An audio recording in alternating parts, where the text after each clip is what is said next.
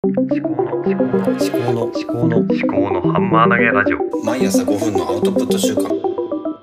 考のハンマー投げラジオ。思考のハンマー投げラジオ。立見明彦です。はい。今日はリスナーゼロでも続ける理由について話をします。ポッドキャストはアンカーというアプリで作っているんですけれどもこちらの方では推定視聴者ゼロということで、えーなってますね。であのこちら Spotify で配信してるんですけどあとはいろんなポッドキャストアプリですか？で配信されてると思うんですが、まあ、推定視聴者ゼロということですね。でまあそれ私は別に構わないんですね。でなんでそんな状況でも続けられるのかっていうふうに疑問に思う方もいるかもしれないですね。でちなみに私はこれもともと何のためにやっているかっていうと自分の考えをまとめるためにやっているんですね。で誰かに聞いてほしいっていうとはどちらかといえば二の次でただねこれねあのスタンド FM の方ですとちょこちょこなんか「いいね」を押してくれる人とかもいるんですがまあいまだにコメントは入ったことがないんですよね。コメントが入ったことないっていうことはうん本当に聞いていただいているのかでどのぐらい伝わっているのかっていうのはまあわからないフィードバックがない状態っていうことですね。じゃあその状態でなんで続けていくのかっていうことですが、うん、やっぱ最初の話に戻りますが、まあ、自分の頭の中を整理するっていうのが目的であるということですね。でただですね何かこうなんていうんですかねその基準とかがないとあのただ漫然と続けるだけになってしまって自分が成長していかないのかなと思うので今後の方向性についてちょっとね考えてみようかなと思ったところです。でさっきポッドキャストの番組名とかの考え方について解説したサイトがあってそれを見てたわけですよ。で、聞いてもらえる番組名作りとかあのサマリー説明文とか番組タイトル番組のそのロゴジャケットみたいなものとかそういうのの作り方とか書いてあったんですけどまあシンプルの方がいいということとかですね。私のこのジャケットインプットダイジェストアウトプットっていう言葉と You only live once っていう言葉とまあ本があってで周りにこう青と緑の青と黄色のえー、輪っかがこうぐるっと輪を描いてるっていうものですけど結構ね複雑だなと思って。で今ここな「ここなら」っていうサービスであの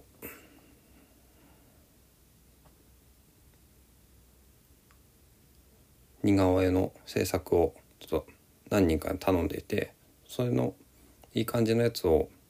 このロゴの中に組み合わせようかなと思ってもうちょっとシンプルにして。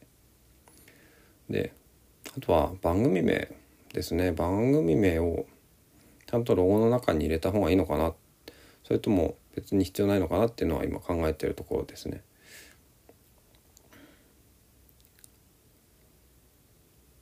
あとはそのね番組名を入れるにあたっては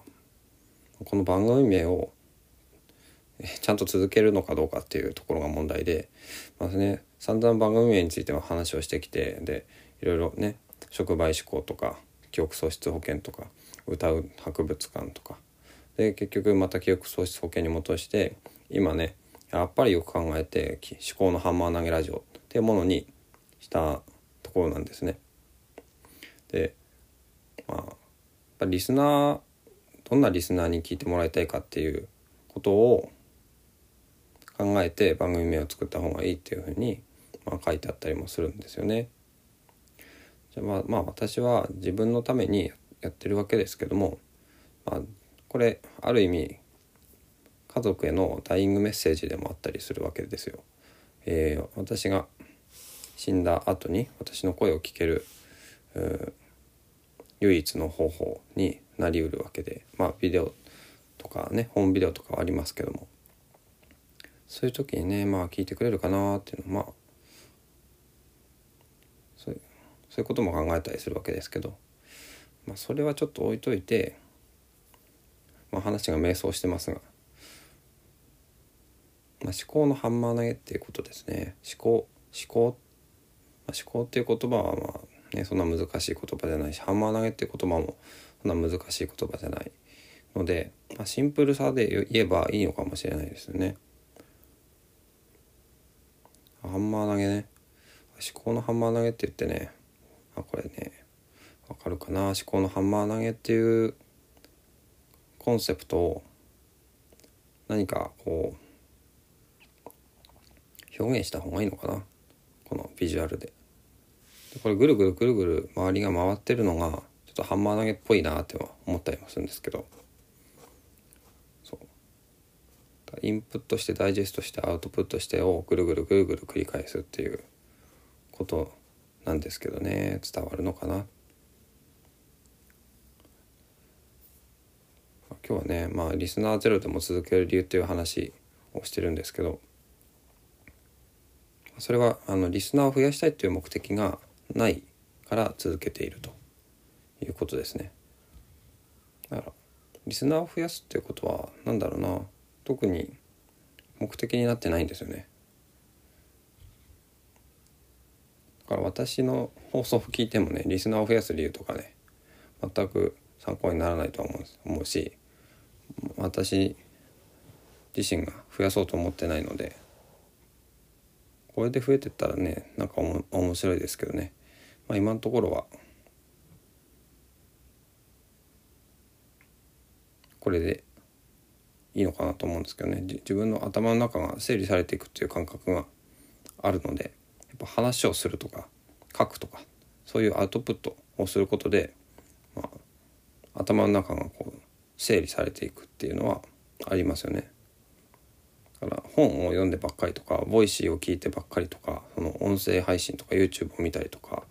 そのインプットばっかりしてても頭っていうのはどんどんどんどん溜まっていくばっかりで、まあ、交通整理がされないんですよね。まそれを自分のものになってるかどうかを確かめるためにも話をする、えー、書くっていうことが、まあ、大事かなとは思いますね。まあ、とにかくね、まあ、投げてみるしかないんですよね。投げてどこに落ちたかっていうのを見てでそれをどう見るかっていうことですかね。今日はそんなところですね。まあ、ちょっと最後に、まあ、雑談ですけども、まあ、私すごいねあの首が痛くなっちゃいまして昨日もちょっと喋りましたけど、えー、首が痛くなってで昨日あの整体に行ったんですよ職場の近くの。で前からねある整体で、うん、結構ね、まあ、交通事故の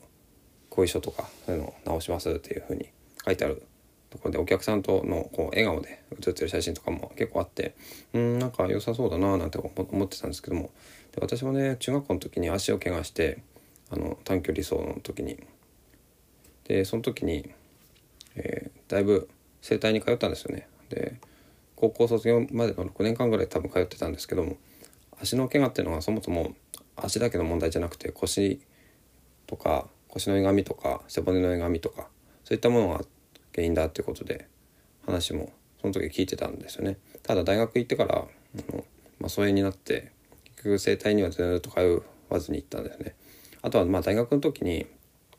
ちょっと車で事故に遭って、まあ、完全にこう赤信号無視で横から来られたんですけどそれでムチ打ちになってしばらく病院の整形外科でなんか治療したんですけど首をこう伸ばすみたいな、まあ、それもねなんだかよく分かんない間に終わったんですよね。で、まあ、昨日整形整体に行ったら整骨院かな、まあ、相当ね根が深いということでかなり、ね、ムチ打ちとかその寝違えたとか、まあ、それだけの問題じゃなくて相当あの右足と左足の長さも少し変わずれてるし背骨も前にも横にもこうずれて歪んでるってことで結構ヘルニア予備軍になっちゃうかもしれないという話だったんですね。でまあ整体のヒアリングみたいなのって結構「ここ痛くないですか?」とか「ここも痛いんじゃないですかね?」とかねあと「夜眠れないってことありますか?」とか「便秘とかもありますか？あるんじゃないですか?」とかっていろいろ聞かれるんですよね。で思い当たることもあればうんちょっとピンとこないっていうこともあるんですけど結構ねうんまあ、仮説をこう聞いてくるのでなんだろうなあそうですねって言いたくなっちゃうところもあるんですけどうんいやそうでもないかなっていうふうにちょっとね落ち着いて答えるっていうのもまあ大切なのかなって思いましたね。はい、あとは、まあ、今後6ヶ月ぐらいに6ヶ月ぐらいにわたって通うことになったわけです。で最初の1ヶ月は 1, 週間に2回ずつぐらいで、うん、そうだなやっぱり昔から体が歪んでるっていうのは自覚もしてたし結構首を鳴らしちゃったりして首がどんどんおかしくなっていってるっていう感覚はあったので、まあ、この機会をねいい機会と捉えてしっかり体の方も整えていきたいなと思います。えー、ちょっと雑談長くなっちゃいましたけど、まあ、そんなところですね。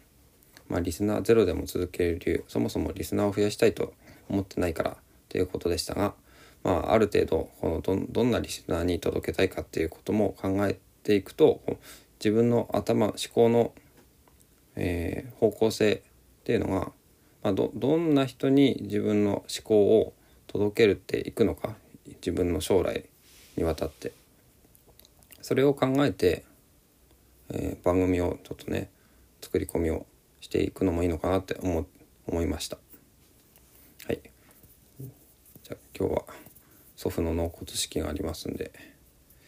まあ、寒いのかな？寒そうだな。でもちょっと